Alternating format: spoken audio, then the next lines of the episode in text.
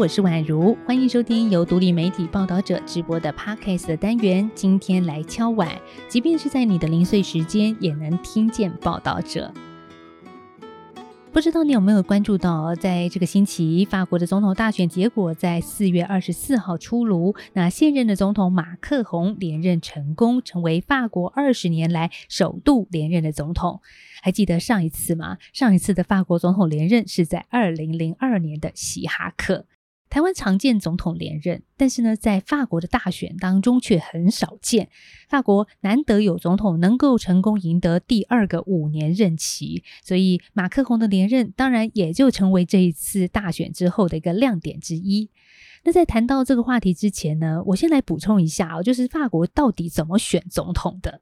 法国的总统选举呢是采2轮选举制，就是在第一轮的投票当中，得票过半的候选人可以直接当选。但是如果没有人得票过半的话呢，得票最高的前2位候选人就要进入第二轮，并且呢在第2轮的投票当中决定胜败。所以呢，在今年的4月10号首轮投票之后，现任的总统也就是共和国前进党的马克宏和国民联盟的雷鹏分别就以 27.8% 还有 23.1% 进入了第2轮的竞争。虽然我们都知道最后这场选战是马克宏胜选了，但是5年前很少选票的马克宏这一次好像只能开心一下下而已。为什么呢？这里有一些关键数字先让你知道。马克宏在这次大选当中是以 58.6% 的得票率击败极右翼第3度参选的雷鹏，那雷鹏获得的 42% 的得票率拿下法国极右派候选人的历史新高票数。这一次2个人得票的差距其实是比2017年拉近了许多，当时马克宏以 66.1% 的得票率击败雷鹏的 33.9%。那另外呢，在今年第2轮的投票当中，大约有28%的选民弃权，选民不投票或者是投废票率创下自1969年以来53年的新高。好，刚刚这一连串数字就呈现了一种此消彼长的态势，这对马克宏来说是一项警讯。因为就连马克宏自己也说，国内有许多人把票投给我，并不是因为支持我的施政理念，而是为了挡下右翼人士。我要谢谢这些人，也知道接下来几年我对他们有所亏欠。所以马克宏自己心里也非常明白，他就说在接下来的任期，保证会着手解决许多民众对于生活水准下滑的关切。不左不右的马克宏是选民在极右派之外的唯一选项，也是别无选择下的决定。这有点像是台湾的选举当中常听到的，只能在2个烂苹果当中选一个，含泪投票的心情吧。所以这位连任的总统他没有胜选的蜜月期，那么这个刚结束的大选，它反映出法国社会的内部正在面临着什么样的问题呢？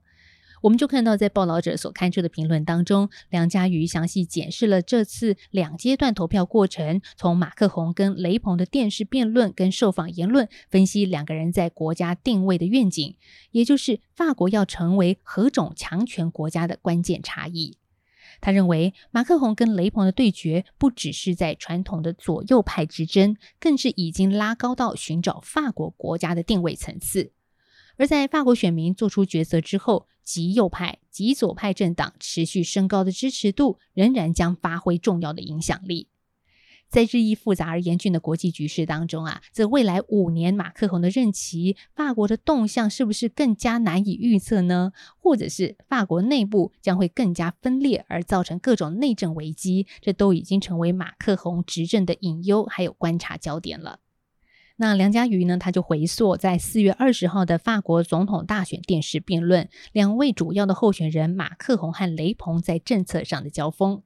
雷鹏就认为法国的能源价格定在欧洲标准，会受到仰赖俄罗斯天然气的邻国影响，所以无法摆脱地缘政治的困局。那马克宏则是认为雷鹏的言下之意是为了脱离欧洲统一电价的市场。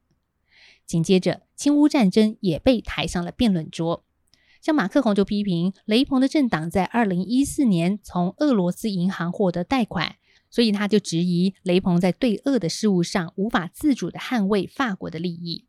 此外呢，马克宏更直言欧盟对法国的安全、经济跟主权的重要性。他说我们的主权是民族的，也是欧洲的。但是雷鹏直接否定了马克宏的看法。他认为没有欧洲主权这回事，因为根本没有欧洲民族。他希望法国继续待在欧盟，但是渴望能深刻改变欧盟，使它成为更加尊重各国主权的诸民族的联盟，让法国能够保护自己的劳工。那雷鹏的说法对马克宏而言，实质上就是离开欧洲共同市场，而马克宏的说法在雷鹏听来则是太欧洲中心了。所以最后马克宏取得胜选，其实也是让欧盟的领导人们松了一口气，因为他们担心极右的候选人当选会提出反欧盟政策。那我们也看到呢，马克宏在欧盟的角色现在是越来越吃重了，因为今年的上半年他代表法国担任欧盟轮值主席，在梅克尔卸下德国总理职务后，马克宏确实有可能提高法国在欧盟的影响力，更有力地主导欧盟。那我们继续来看这次的法国总统选战呢，其实没有太多的惊奇，因为呢民调上一直都是马克宏跟雷鹏之争，因为这两个人的支持度远胜于其他的候选人。但是呢，梁家瑜观察就提到，选战中后期出现的法国川普和亲乌战争这两个因素，差点让雷鹏跟马克宏翻车。法国也有川普吗？是的，泽穆尔被称为法国川普。他的家族本来是阿尔及利亚犹太人，在阿尔及利亚独立战争期间来到了法国。泽穆尔常年担任政治记者兼作家、编剧还有评论的工作，是一位非典型的候选人。而这些背景呢，让他在公众演说的时候魅力更胜雷鹏，而且呢，他曾经直接的说出比雷鹏更露骨的法国价值论。像是泽穆尔就曾经直接的说出面对他者只能同化，当然他也有声称说自己不是种族主义者。所以泽穆尔还没有正式参选，他在法国的民调支持率其实已经迅速的攀升，在一个月内就从排名的第6窜升到第3。那等到2021年11月宣布参选的时候，他的支持率与雷鹏相差就只有大约5个百分点。选战刮起的泽穆尔旋风，让左右派政党之间出现激烈的竞争，弃保戏码轮番上演之下呢，极左和极右的声势也逐渐压过了传统的左右派。那再来看到亲乌战争如何影响到这一次的大选。俄罗斯发动亲乌战争之后，让居中对俄交涉的马克宏支持度蹿升，那雷鹏跟泽穆尔反而深陷过去亲俄言论所累。但是呢，有意思的是，雪崩的只有泽穆尔，雷鹏的支持率却不降反升，出现选民间的弃保效应。只是呢，随着马克宏跟俄国的对话没有进展，从今年的3月上旬到4月10号初选之前，马克宏的支持率是持续下滑的。初选当天，雷鹏只落后马克宏3个百分点。虽然呢，这3个百分点看起来差距不大，但是对极右派却是一剂强心针。那这一次呢，马克宏虽然是连任成功，但是整个过程我们也看到法国选民对他的不满。在第一轮投票之后不到一个星期，巴黎就出现了马克宏、雷鹏我都不要的运动。反对者高喊不要马克宏，这是为什么呢？其实是源自他在第一任期当中，分别在2018年减免富人税，还有2019年提高燃油税，引发了黄背心运动。这个运动当时得到从极左到极右派政党的支持。马克宏上台之后端出了许多的政策，其实也曾经引发过不少的民怨，被民众呢甚至戏称为有钱人的总统。虽然马克宏认为为富人企业减税的用意是解锁企业投资弹性，增加经济成长，但是呢被劳工阶级批评这是跟有钱人站在一起。那还有呢，马克宏高举工作的价值跟美德，呼吁民众不要只想依赖政府，要多工作多赚钱，甚至还说法国劳工的薪水太高了。当然想当然尔，这些争议性的言论也让中低薪的阶层炮轰马克宏精英政府不懂民间疾苦。